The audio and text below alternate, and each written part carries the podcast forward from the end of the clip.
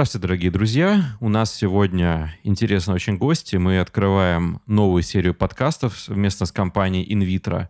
У нас сегодня в гостях Павел Петрович Городечный, заведующий а, клинико-диагностической лабораторией ООО «Инвитро Урал».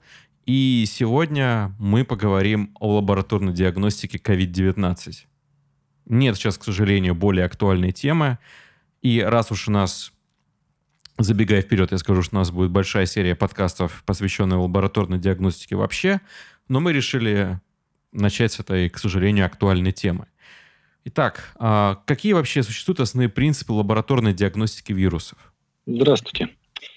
А, ну, смотрите, на сегодня диагностику вообще вирусных инфекций да, можно разделить на три части. А, первое – это обнаружение вируса или его компонентов в материале. Второе – обнаружение антител к антигенам вируса. И третье – это оценка реакции организма на инфекцию. Потому что бывают ситуации, когда у нас нет возможности ни первое, ни второе, да, и мы можем только а, просто понять, что да, вроде как это похоже на некую вирусную инфекцию. Вот. Ну, конечно же, основную роль играют первые два момента. В первую группу входят как редко применяемые сегодня методы культивирования вирусов, накопления их, оценки свойств. А, сегодня эти методы принимаются, применяются крайне редко и в основном в а, научно-исследовательских институтах, либо еще в некоторых лабораториях особо опасных инфекций. Я с университетской скамьи запомнил легендарный метод, когда выращивают э, вирус гриппа в курином эмбрионе. Вот как-то так он запомнился. Да, да. это в этой группе как раз один из наиболее используемых, ну, по крайней мере, ранее, э, способов выращивания вируса гриппа. И он вполне возможно даже сейчас применяется. Но сейчас чаще работают с клеточными культурами, вот. Но тем не менее, да, да, да, он простой, материала всегда много для него, и это можно использовать. Но учитывая, что очень узкий круг лабораторий этим занимается, да, это вот сегодня не особо распространено. Только когда вот нам нужно изучить там, новый вирус или э, вирусы, которые по-другому мы не можем исследовать. Вот. Наиболее распространено а, да, еще в эту группу входят э, не только вот методы культивирования, да, но и так называемые методы секвенирования. То есть секвенирование генома а, вируса, а, когда вся генетическая структура а, возбудителя раскладывается на отдельные составляющие и изучается вообще структура его генетики. Вот это самое было сделано достаточно быстро сегодня с коронавирусом, и это позволило быстро начать э, производство а, специфических реагентов, а, которые применяются, собственно, уже дальше. Вот. А, в эту же группу входят наиболее распространенные тесты, которые позволяют оценить, обнаружить фрагменты э, вирусных частиц, антигены. Это наибольшее распространение это исследование носят, например, диагностики вирусов гепатитов и ВИЧ. А к исследованию коронавирусной инфекции сейчас это только-только подходит, но тоже думаю, что найдет свою нишу. А, а вот самыми популярными на сегодня методами обнаружения вируса являются методы обнаружения генетического материала. А, ДНК или РНК, ну, в данном случае РНК. Вот это методы амплификации нуклеиновых кислот. А, основной это, конечно, метод полимеразной цепной реакции. Вот. Есть еще другие варианты исполнения, но вот этот метод самый распространенный. Суть его в том, что мы берем а, некий а, материал, да, в котором, возможно, содержится вирус, и путем определенных процедур накапливаем а, специфические фрагменты нуклеиновой кислоты вируса до таких количеств, которые мы можем уже идентифицировать э, в основном флуоресцентными методами.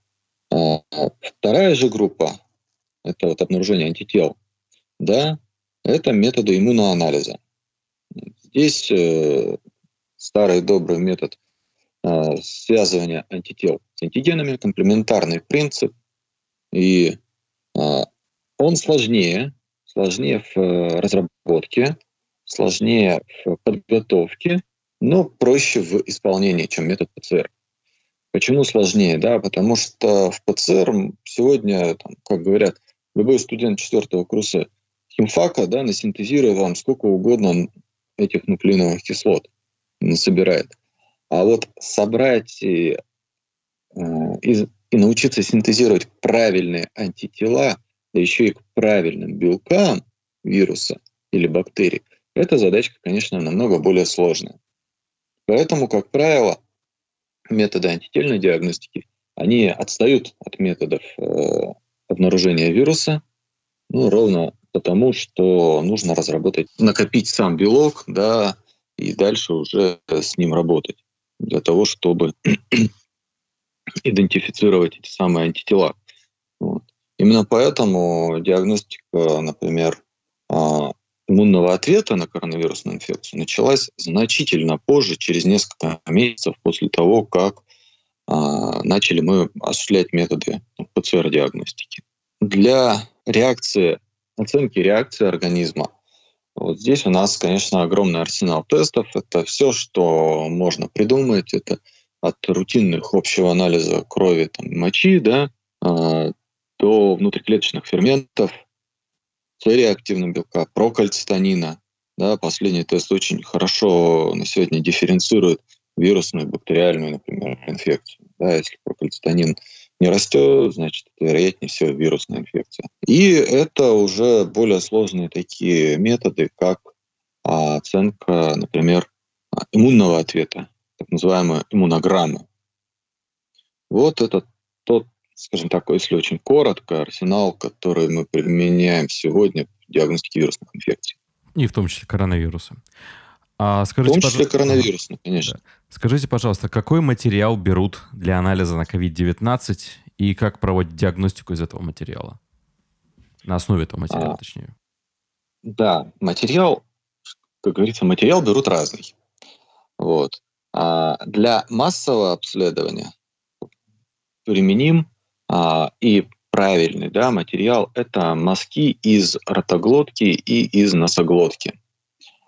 А, причем а, по статистике мазки из носоглотки дают больше положительных результатов, чем мазки из ротоглотки. Это объяснимо. Объяснимо достаточно просто. А, потому что ротоглотка у нас всегда так или иначе чем-то омывается. Да, это либо мы принимаем пищу, либо мы там пьем там, воду, чай, то, что привык. Да, там, в крайнем случае человек имеет привычку там, сглатывать слюну. Это нормальное явление. А, поэтому ротоглотка омывается, и вирус не успевает э, накопиться на поверхности достаточно до больших количествах. И даже если там, мы соблюдаем требования как минимум два часа ничего не есть, не пить, да, но все равно это бывает иногда не, не совсем достаточно. А вот носоглотка, она все-таки более автономна в этом плане. Э, в носоглотку ничего, кроме воздуха и слизи, которая там образуется, не попадает.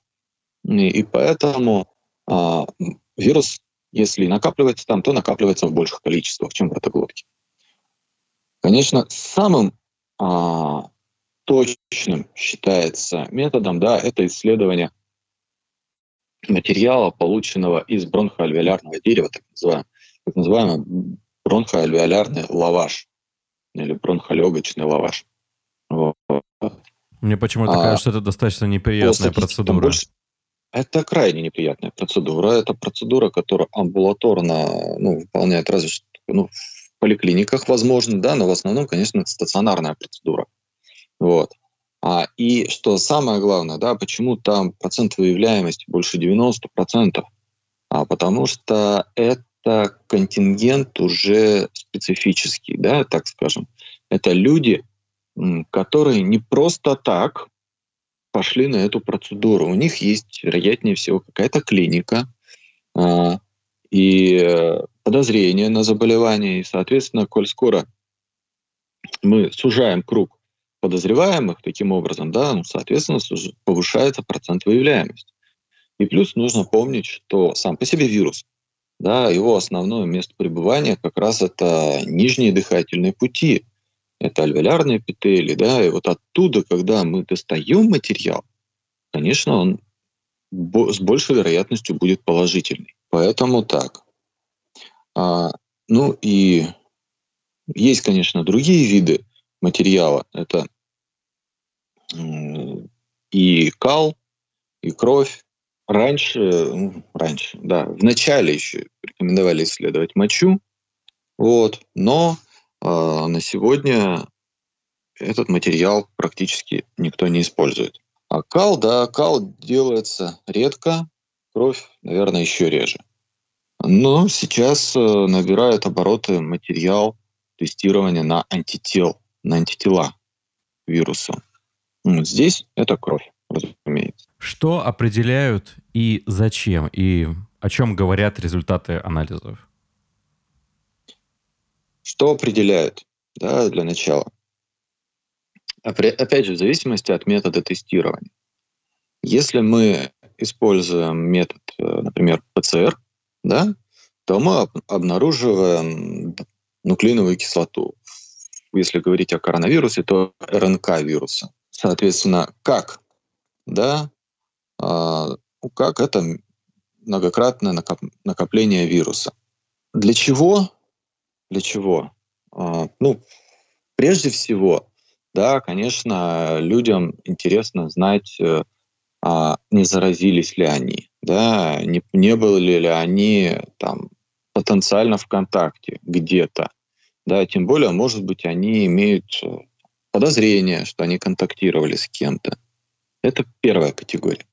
Основная же категория лиц, которая обследуется для этих э, методом, этими методами, да, это на сегодня либо медицинские работники, которые ну, находятся в очагах этих инфекций, и они должны обследоваться как минимум один раз в неделю, как это прописано регламентом сегодня.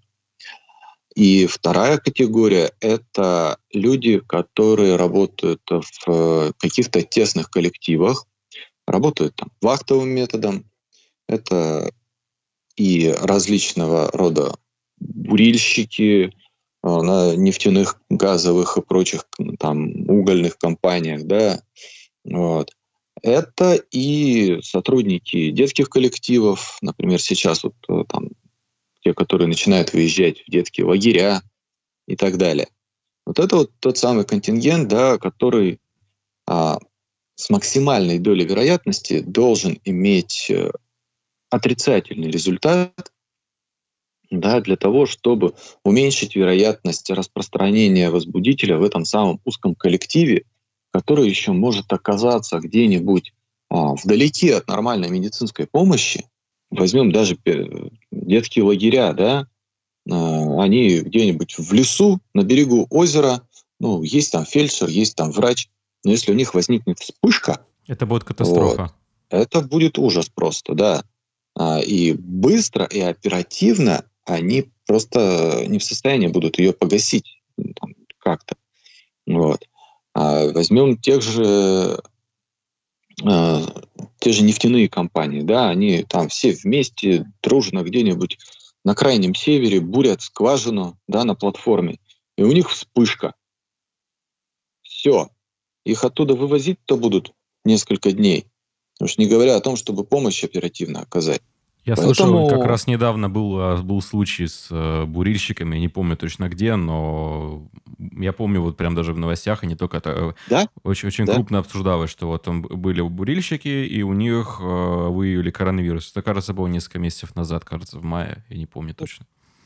Да, мне кажется, даже несколько ранее, ну, в смысле, ближе. Угу. Вот.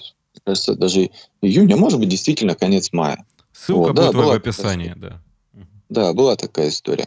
О чем говорят анализы, да? Анализы, на, которые мы сделаем методом ПЦР, да, на обнаружение РНК вируса, они говорят о том, что если у человека обнаружен вирус, возбудитель, то он является, скажем так, носителем, не обязательно больным. Особенность этого вируса в том, что там, порядка 75 на сегодня по статистике процентов переносят его бессимптомно. Вот. Но что плохо в этой истории? Бессимптомный носитель является активным распространителем. А, и поэтому знать свой статус, особенно если ты там осуществляешь много контактов социальных, да, это очень полезно на сегодня. А если же у тебя результат отрицательный, то с вероятностью там, порядка выше 95% ты не контактировал, да, ты не являешься распространяющим этот вирус, да, и, соответственно, пока, пока что можешь, как говорится, жить спокойно. Метод ПЦР, он достаточно, с одной стороны, быстрый, да, ну и в то же время требует э, специального оборудования, специальных лабораторий, и не всегда это возможно. А сейчас на помощь и, как бы, начинают приходить методы антигенного тестирования. Вот. Материал используется тот же самый, но только э, изучается не нуклеиновая кислота, а антиген вируса. А, к сожалению, к сожалению, эти тесты еще пока достаточно, скажем так, сыроваты, вот, хотя и присутствуют уже в том числе на а, российском рынке. Их про, про чувствительность э, можно отдельно разговаривать, да, а она ниже, чем чувствительность э, вирусов, э, э чувствительность тестов на ПЦР. Но их преимущество то, что в течение 15-30 минут можно уже получить результат. Если ты действительно в большом количестве человек, выделяющий вирус, то тебя эти тест-системы поймают. Вот. И это позволит отсеять, э, по крайней мере, э, большую часть тех, кто опасен, что называется, для окружающих. Но, опять же, неудобство их заключается в том, что они все так называемые для профессионального использования.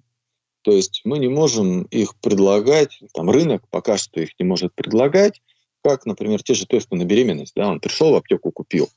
Да?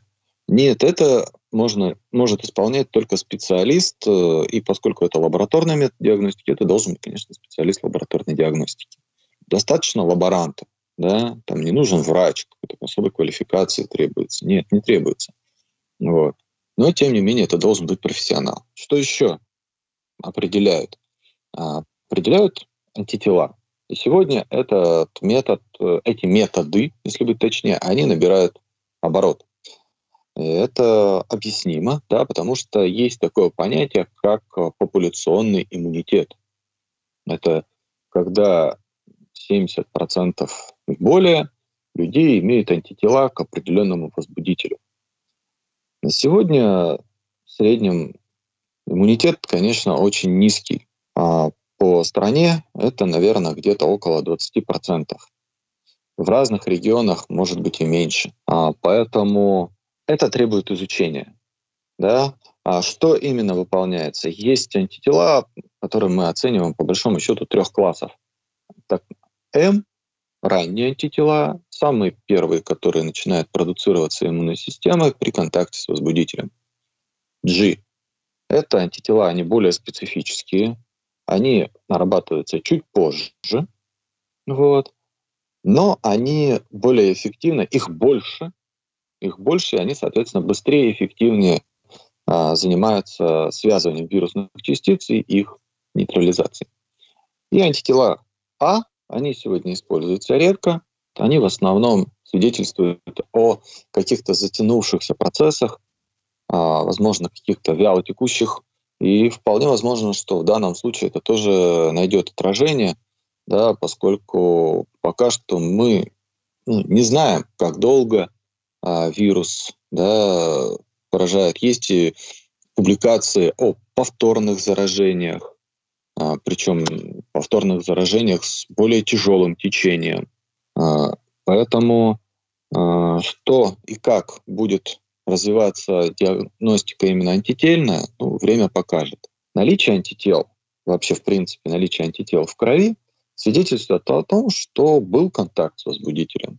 Причем контакт что называется, глубокий. Возбудитель не просто там посидел где-то на слизистой носоглотке, да, и оттуда элиминировался благополучно.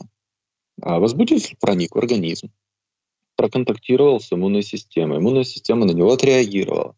Но при этом человек мог об этом даже ничего не знать. Так, так называемые вот эти бессимптомные носители. Вот, собственно, по большому счету, что определяют и зачем, и да, и о чем говорят. Вот. Наличие антител говорит о том, что ты контактировал. И нужно, а, очень часто меня спрашивают, а вот у меня там антитела или у меня ПЦР, и начинают говорить, я болен. Нет, нужно четко разделять. А, болен, да, болезнь, это клинические проявления. Вот. А, соответственно, если сейчас клинических проявлений нет, сейчас человек не болен. Да, он может быть носителем. Он может быть контактировал, да, он может быть носителем. А, возможно, чуть позже там нас э, изменят, скажем, как, как только введут пункт, да, что носительство является одной из э, форм заболевания, да, как, например, при брюшном тифе, да, при брюшном тифе есть конкретная категория, да, носитель брюшного тифа. У него нет клинических проявлений, он носитель, он выделяет. Как только это сделают, да, мы будем говорить о том, что бессимптомный носитель это тоже больной. Ну, пока что, ну, пока что считаем его бессимптомным носителем, клинически здоровым. И у него могут быть антитела, могут не быть антител. Антительная реакция этого вируса на этот вирус вообще очень странная. Она пока что не уписывается в какие-то там общепринятые да, процессы. Пока ведет пока либо мы не поняли еще пока, да, не накопили достаточно большого объема данных по этому поводу. Big Data нам поможет в последующем. Да, надеюсь. Вообще, на самом деле, я хочу сказать, что я просто сам по себе врач-исследователь, и хотя моя сфера интересов совсем далека от коронавируса, я все равно слежу за тем, что происходит в научном мире, и Действительно, похоже, как никогда мы накапливаем эту информацию, совершенно различно об этом вирусе. И любые журналы сейчас, которые зарубежные, там, вплоть до Ланцета и подобных, они на льготных условиях э, могут опубликовать что-то очень действительно важное, посвященное коронавирусу. Это может звучать несколько цинично, но, по-моему, немножко продвинет науку вперед, так или иначе. Тут, видите, дело в чем? Медицина, она сама по себе такая, несмотря на всю ее благородность этой науки, да, как даже искусство, как греки считали, да, вот, а все равно штука достаточно циничная. Ну, невозможно, да, вот в этом быть а, и всегда, и всегда, и везде принимать это вот, все очень близко к сердцу, да, к сожалению, может быть. Да, ну, люди, которые особенно где-то в реанимациях работают, вот с ними пообщаться, но они же безумные циники. И при этом они каждый день спасают жизнь. Каждый день в бою, в строю. Ну, это вот парадокс наш такой медицинский. А дальше у нас идут э, вопросы от подписчиков. Их тоже несколько, они достаточно интересны. Первый вопрос. Защитный титр антител. Каков он? Сколько длится и или как угасает иммунный ответ? Защитный титр штука крайне интересна и очень беспокоящая всегда при любой инфекции.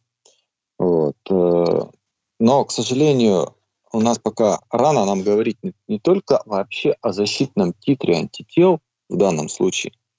Нам вообще рано говорить о том, что они вообще защищают. А, потому что на сегодня есть данные, что а, очень большую роль играют в защите Т-лимфоциты, именно клеточный иммунитет.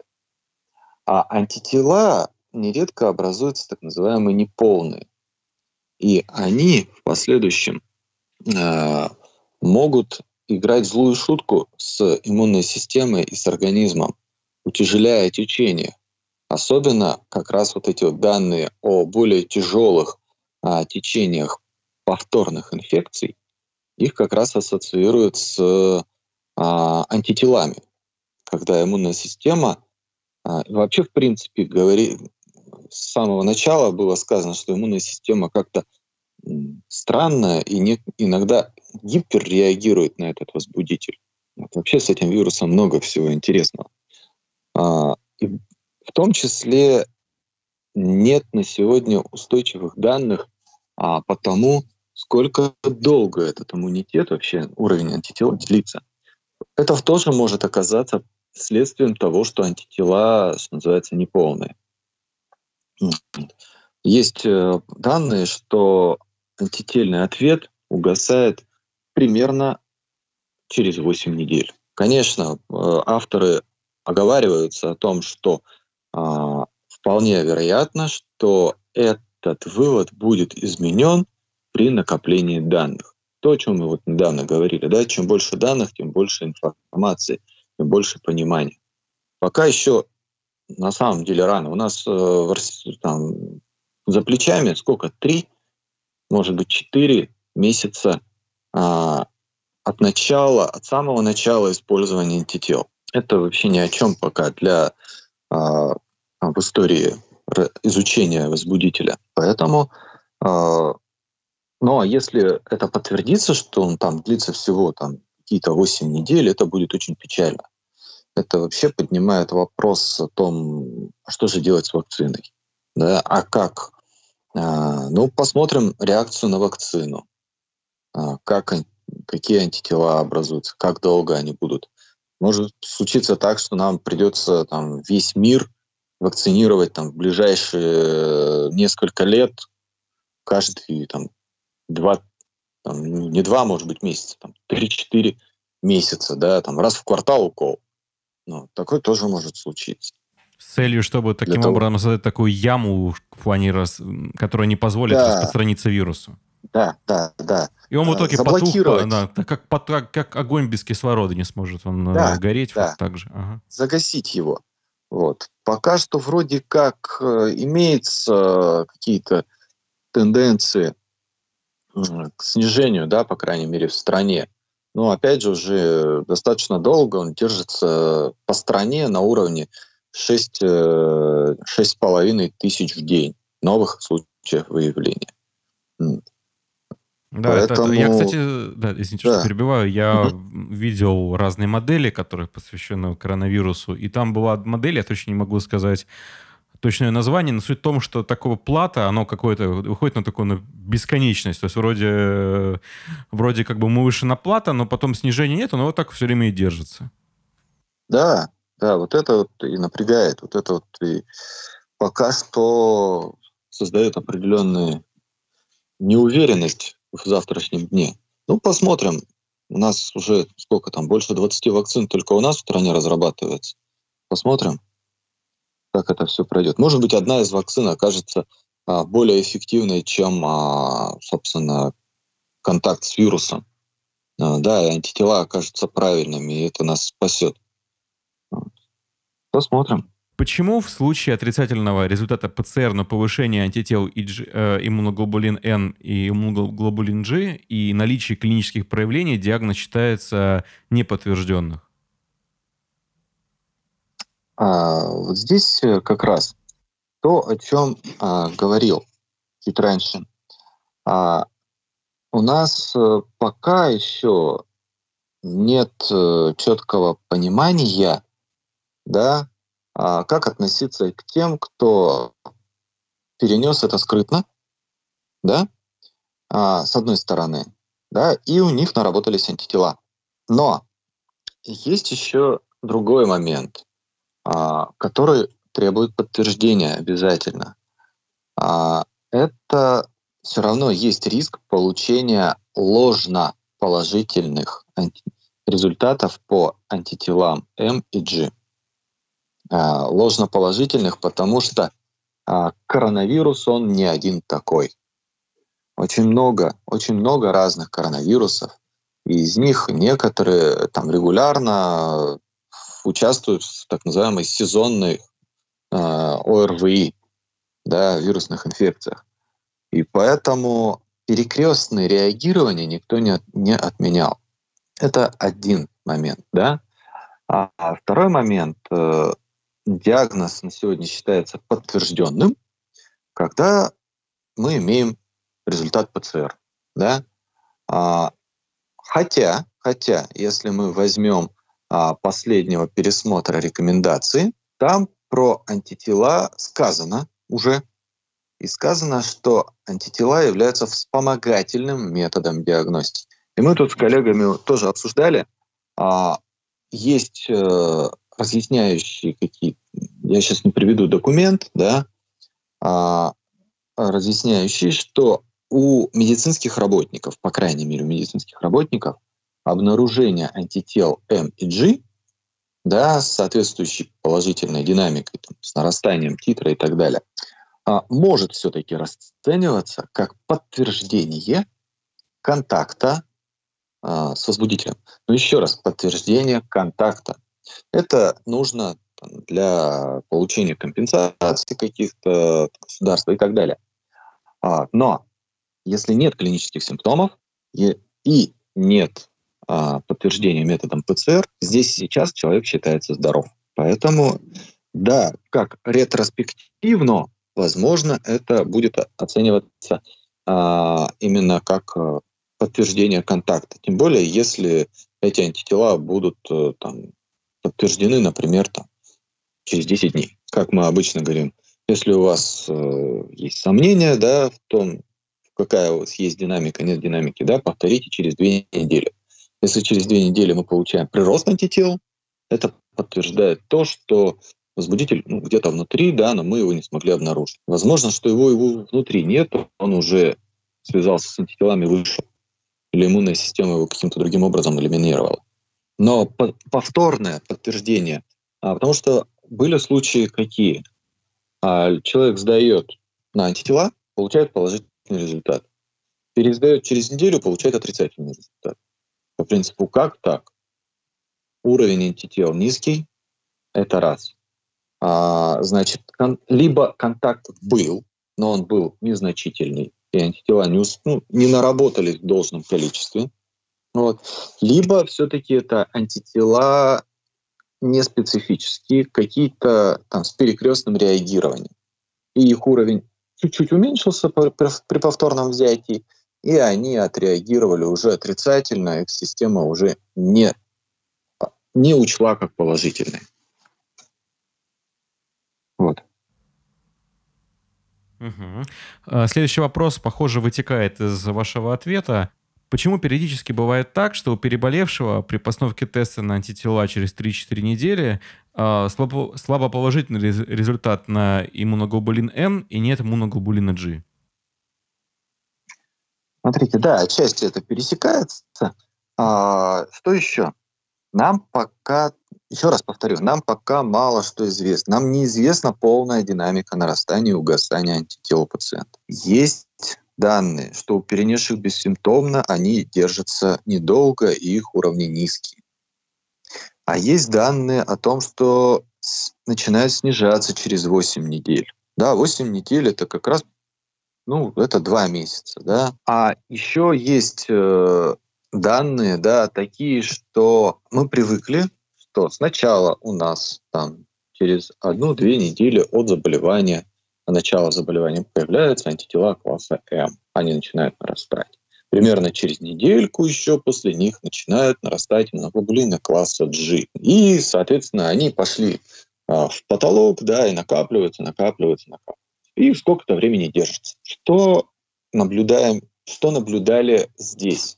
Например, э, наблюдали э, в том числе при создании тест-систем, да, когда эти тест-системы тестировались на реальных пациентах ковидного госпиталя, наблюдали какую интересную вещь. Пациент с подтвержденным КТ, с подтвержденным методом ПЦР выделением вируса, у него либо сразу начинают нарабатывать иммуноглобулины G, и у них нет, например, фазы наработки иммуноглобулинов М, либо одновременно начинают определяться M и G. Либо M и G, но позже. Либо, опять же, сразу G, но позже. То есть э, вариантов реагирования а, иммунной системы достаточно много, и как-то это связать там с особенностями человека, да, там его иммунной системы, пока не удается, пока не удалось. А, поэтому вполне возможно, что вот эта э, особенность э, того, как наша иммунная система реагирует на этот возбудитель, да, приводит к тому, что а, антитела идут совершенно по, своей, по своему принципу. Могут нарабатываться, а могут не нарабатываться. Захотим М и G вместе, захотим М вообще не обнаружим, да, сразу G и так далее. То есть нам, нам нужно еще больше данных.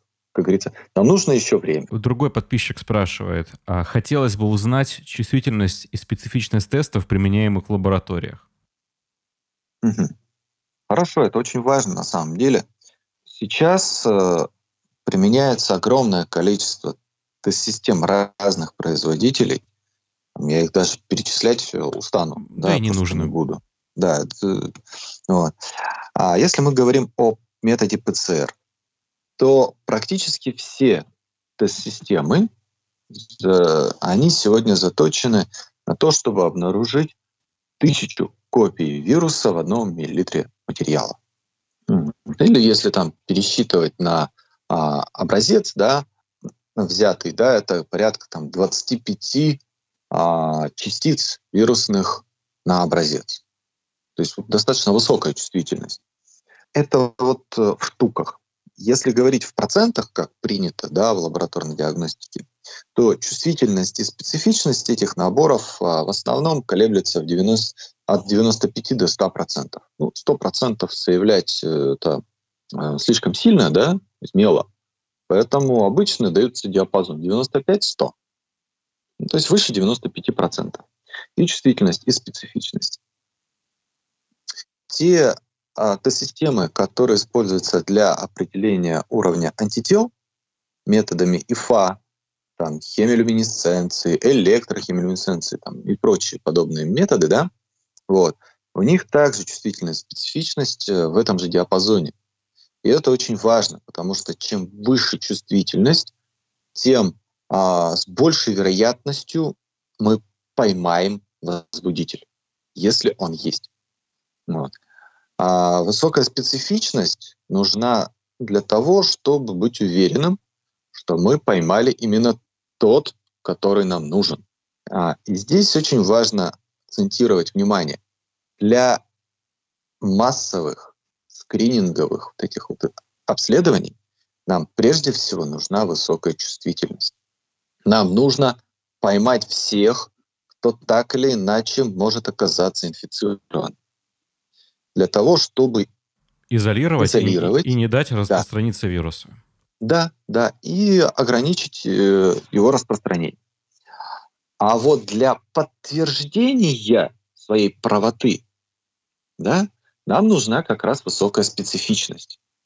Потому что мы лучше изолируем человека там, на несколько дней, и потом скажем ему, извините, у вас все-таки не коронавирус, чем мы его пропустим сразу. Для именно вот понятно, что человек там может испытать определенный дискомфорт, да, из-за того, что его изолировали. Но, тем не менее, в данном случае лучше проявить излишнюю бдительность, вот, чем не досмотреть. Сейчас появляется очень много экспресс-тестов. Экспресс-тестов на определение антител. Появились экспресс-тесты на определение антигена, я о них уже говорил.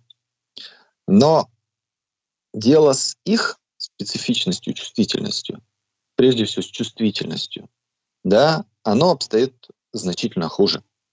Потому что а, чувствительность э, этих тест-систем начинается от 70%. Вот. И одно дело, если это антитела, да, ну не обнаружили мы антитела методом экспресс. Ну и бог с ним, как говорится. Это не основной метод диагностики в данном случае. Но если вот мы говорим об антигенах, то у них чувствительность э, чуть повыше, слава богу. Она начинается где-то от 80-83%. Вот. И э, до, как раз до порога ПЦР, до 95. Вот. А специфичность их э, все-таки повыше, чем чувствительность. Но здесь вот парадокс, да, нам бы больше чувствительность, чем специфичность в данном случае. Но специфичность у них 90-100%, практически у всех.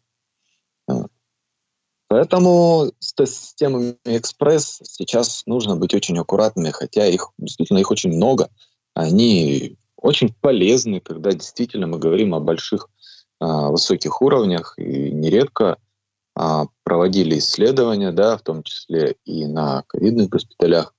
Вот. Да, экспресс-тесты на антитела показывали наличие антител у пациентов, которые перенесли или переносят эту инфекцию. Но мы говорим о больших антительных нагрузках, когда это не какой-то такой фоновый контакт с вирусом.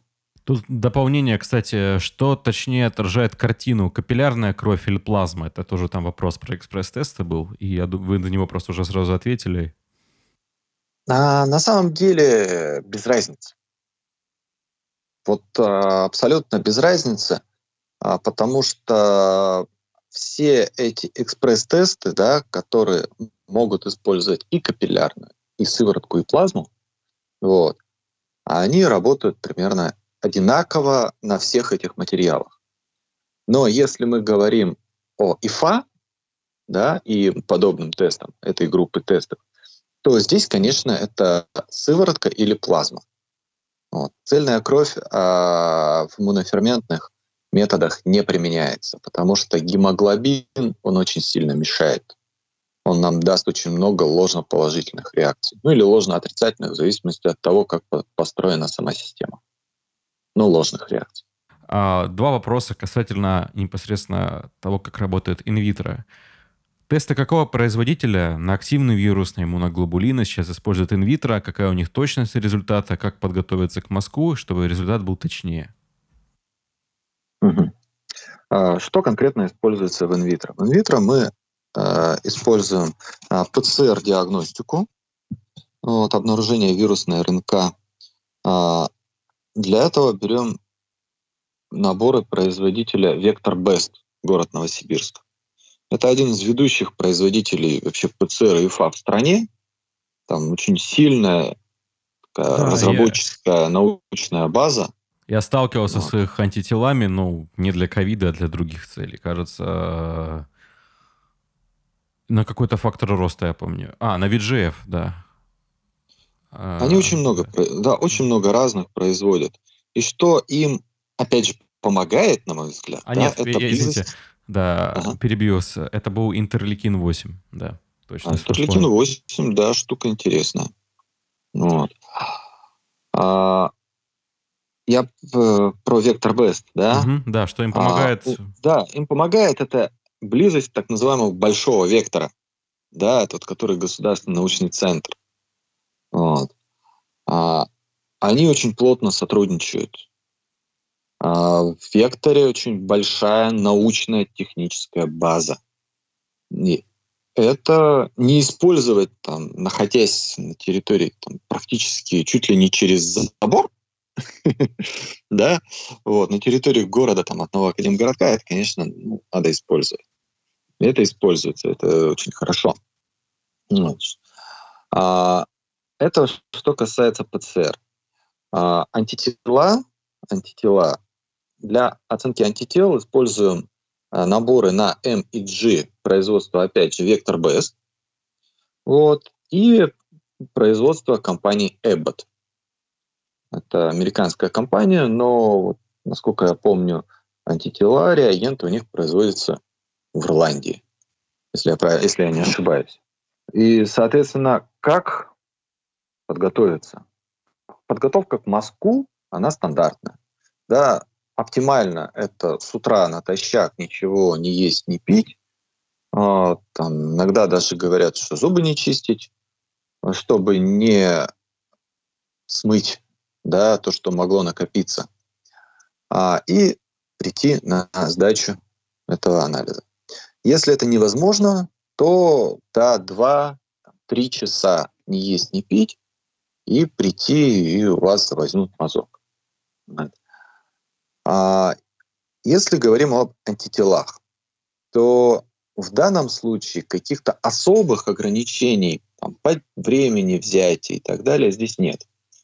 а, потому что это речь идет не о гормонах, да, здесь циркадных ритмов каких-то нет. Единственное требование, пожелание, это соблюсти хотя бы четырехчасовой период голодания.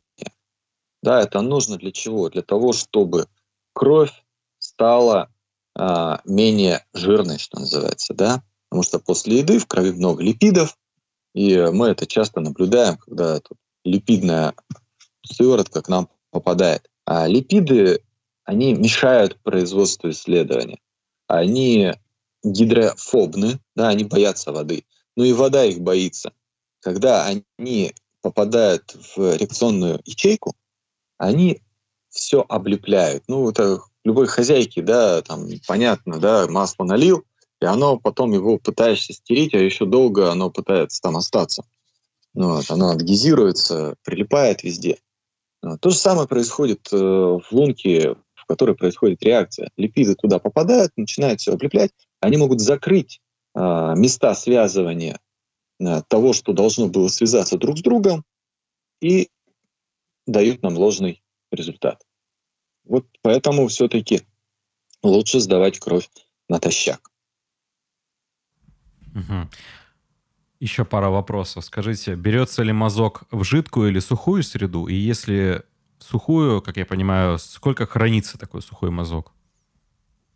А, здесь следующее.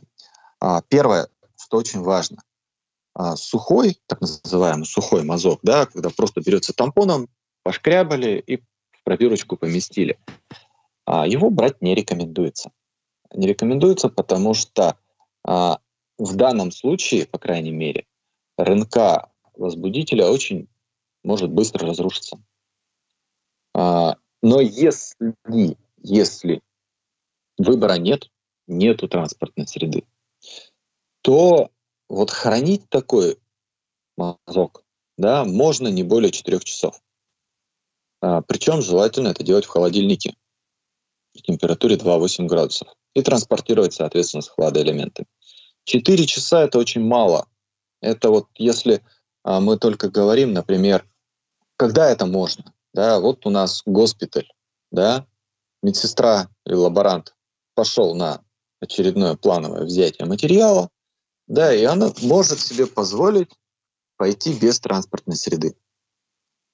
Взять, прийти тут же там в течение там, 30 минут, часа максимум, вернуться в лабораторию, да, и поместить в транспортную среду. Но еще раз оговорюсь, это не рекомендуется делать вообще.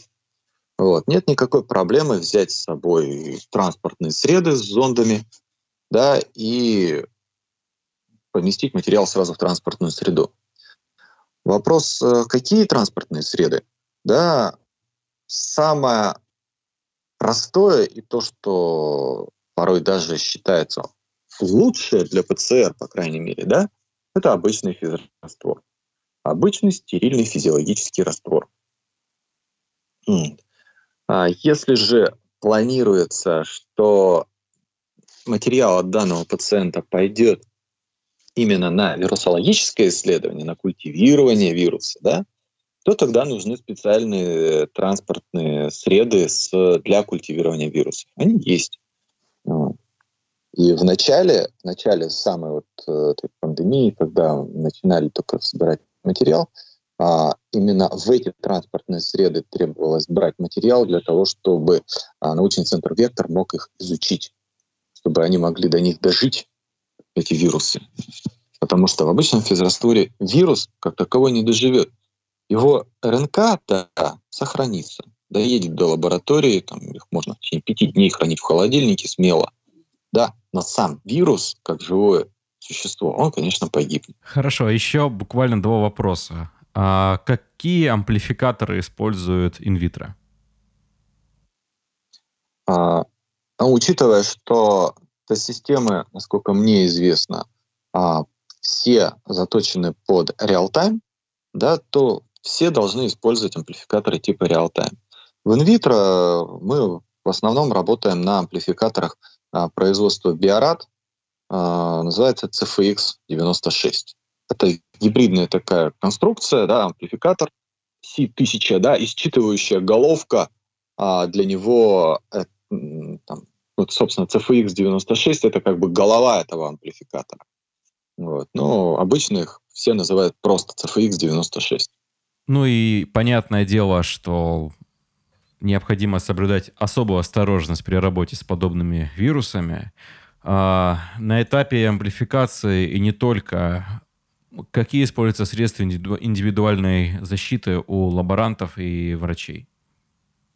А, смотрите, здесь э, на самом деле не на всех этапах этого метода требуется особая защита.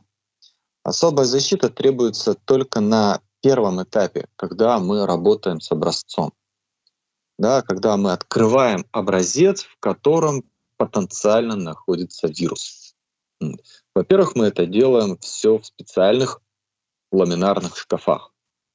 Да, там, где происходит постоянный ток воздуха, он постоянно фильтруется, стерилизуется, и а, из шкафа образец, материал, да, или там аэрозоль, который может образоваться, он на оператора не попадает. Но, тем не менее, а, в процессе вот э, первичной подготовки образца, да, все лаборанты одеваются в защитные костюмы. Если объединить их всех, можно сделать небольшую рекламу Дюпону. Это Тайвик, да, Тайвик 500 эксперт, но по большому счету костюмы э, можно использовать разные. Это Главное, те самые, это те самые, как когда показывают фирму фильмы про зомби-апокалипсис, да, такие? Ну, да, да, вот это вот белые, там, с полосками, без полосок, э, с капюшоном полностью, да.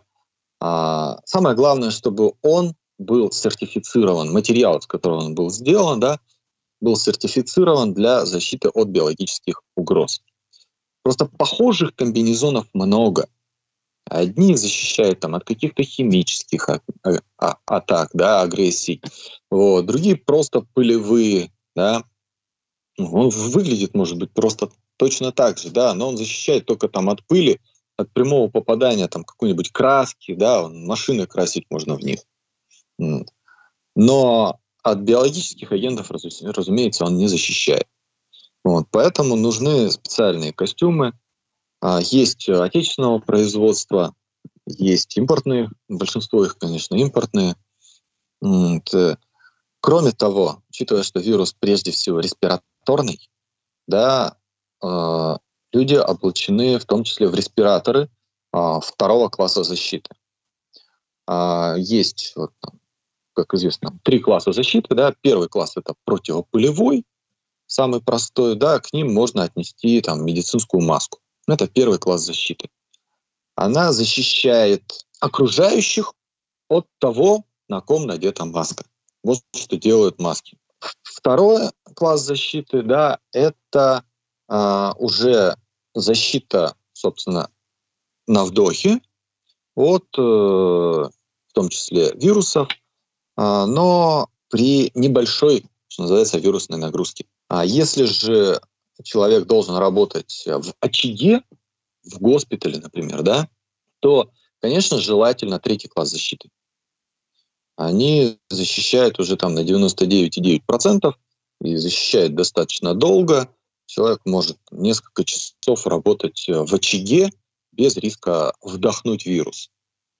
Разумеется, потом его нужно либо утилизировать, либо, если это конструкция с фильтрами, там фильтры утилизируются, да, сам респиратор обрабатывается, и дальше надеваются новые фильтры. Вот. А что еще надевают лаборанты? Да, это защитные очки, специальные защитные очки, которые позволяют э, не попасть аэрозолю на слизистые оболочки. Да, потому что это входные ворота для инфекции. Да, да, это еще одни входные ворота, это глаза. Вот. Либо мы их туда можем пальцами занести, да, либо просто брызги могут попасть потенциально. Вот. И две пары перчаток. Почему две пары перчаток, да? Потому, Потому что, что можно порвать одна, одну. А, если порвать, то порвется обе. А, Это вот, да, здесь как бы, э, если уж ты зацепился за что-то, за крючок за какой-то, да, то рвется сразу все. И здесь либо мы там используем специальные армированные перчатки, да, как для работы там, с ВИЧ-инфицированными, да, в свое время а, были предложены. А, либо специ... надевается, есть еще надеваются тканевые перчатки, да, сверху надевается гибрид делается. Вот. В данном случае две перчатки нужны для чего? А, одна перчатка как бы внутрь, а вторая пара перчаток снаружи. А, почему? Потому что вот лаборант работает, работает, работает, например, распаковывает а, пробирки, да, и тут вот, вот они там могли к чему-то прилипнуть, что-то испачкаться, да, вот. Он просто снимает наружную пару перчаток, а, и он здесь же, в этом помещении, остается в перчатках.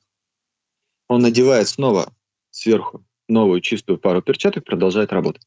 Дальше, что более важно, выход. Да, когда мы выходим из э, зоны, так называемой красной зоны, да, как ее сейчас окрестили везде, вот, из заразной зоны, когда выходим, а, нужно снять с себя вот это облачение. И вот здесь как раз а, мы сначала снимаем перчатки, в которых мы работали, потом снимаем с себя, по большому счету, все, и потом снимаем вторую пару перчаток. Ага, вот для чего это нужно. Заканчивая таким образом. Да, да, то есть мы не беремся, потому что если мы снимем, если мы начнем в одних перчатках работать, да, мы должны будем все снять, обляпать все это еще раз дополнительно вот тем, за что ты трогал руками, да, где-то, возможно, зацепиться по неосторожности, зацепиться за э, кожу, да, там еще что-то. Вот. И для того, чтобы вот этот риск уменьшить, нужна вторая пара перчаток, которую ты снимаешь потом. То есть ты, они условно чистые, да, они условно чистые, ты ими ничего не трогал. Вот. И ты их снимаешь последними, когда разделся полностью. Ты берешь этими чистыми перчатками тот же самый комбинезон, тот же респиратор, очки с себя снимаешь, и потом снимаешь перчатки, выбросил и вышел в, там, в чистую зону. Ну вот, через шлюз. Вот поэтому две пары перчаток. Вот так. А что касается дальнейших этапов, ПЦР, видите, ПЦР это сложный многостадийный процесс. Просто когда мы уже взяли материал, вынули его из пробирки, поместили в реакцию, в лизис так называемый, да, после этого он уже не опасен. Мы его уже закрыли, убрали на хранение, вот, и он уже не опасен. Дальше мы работаем, понятно, тоже в средствах защиты. Это и халаты одноразовые, да, это и а, перчатки, маски, но это уже не костюм вот этот, в котором дышать невозможно. Вот. И это уже намного легче. Вот. Дальше он уже не так опасен. Самая чистая зона считается а, ме, там, зона амплификации. Разумеется, если не произошла авария, и у нас пробирки все не открылись. Да. Ну, это, слава богу, вот на моей памяти у нас не случалось. Я знаю, что такое бывало вот, у коллег, но у нас вот такого нет, не было такой неприятности. И не, и не надо. Последний вопрос и, надо. и завершаем. Требуется ли смачивание дозатора при взятии биологического материала? Если да, то зачем? Вот что подразумевается в данном случае под дозатором? Видите, дело в том, что я как лаборант, да, у меня дозатор это вот, э, собственно... Ну, пипетка устройство, такая, да. Устройство, да, да, устройство для взятия образца. С, након... а, наконечником. Так, э, собственно, да. наконечник-то одноразовый. Наконечник одноразовый. Дозатор должен быть наоборот. Вот сам по себе дозатор. Дозатор многоразовый, Он да. должен быть сухой. Ага. Если в него попадает жидкость из наконечника, он не сломается, но он требует обслуживания. Его нужно будет разобрать, обработать, э, э дисредством обработать, просушить и дальше снова собрать, э, откалибровать, если необходимо, да, и дальше работать. Тогда, вероятно, вот. человек, имею в виду, смачивает наконечник дозатора? Ну, Наконечник дозатора точно предварительно. Ну, здесь есть разные техники да, работы, да. А обычно все-таки не требуется смачивание, вот даже более того не рекомендуется, а, потому что он, на то он и одноразовый. Мы набрали в него, жидкость, сыворотку, например, или плазму, вылили, выбросили. Все. Потому что при повторном контакте уже стенки смачены, да, и уже объем дозирования может быть неверным. Вот. И здесь, конечно, в этом плане а, нужно быть осторожным. Я подозреваю, что, возможно, имелось в виду смачивание не, с, не дозатора или наконечника, а зонда, которым берется материал из носоглотки, из ротоглотки. Вот я подозреваю, что это имелось в виду вот, в вопросе. Вот. Если нет, э, то мы ответили на вопрос. Если да, то отвечу. Вот. Зонд не рекомендуется, опять же, предварительно смачивать. Почему? Потому что зонд, они, зонды чаще всего имеют либо э, форму некой такой щеточки, да, либо губки из материала, либо там что-то, вискоза какая-то, да, намотана. То есть это впитывающий материал. И они должны быть сухими момент взятия для того, чтобы впитать тот материал, который они будут брать.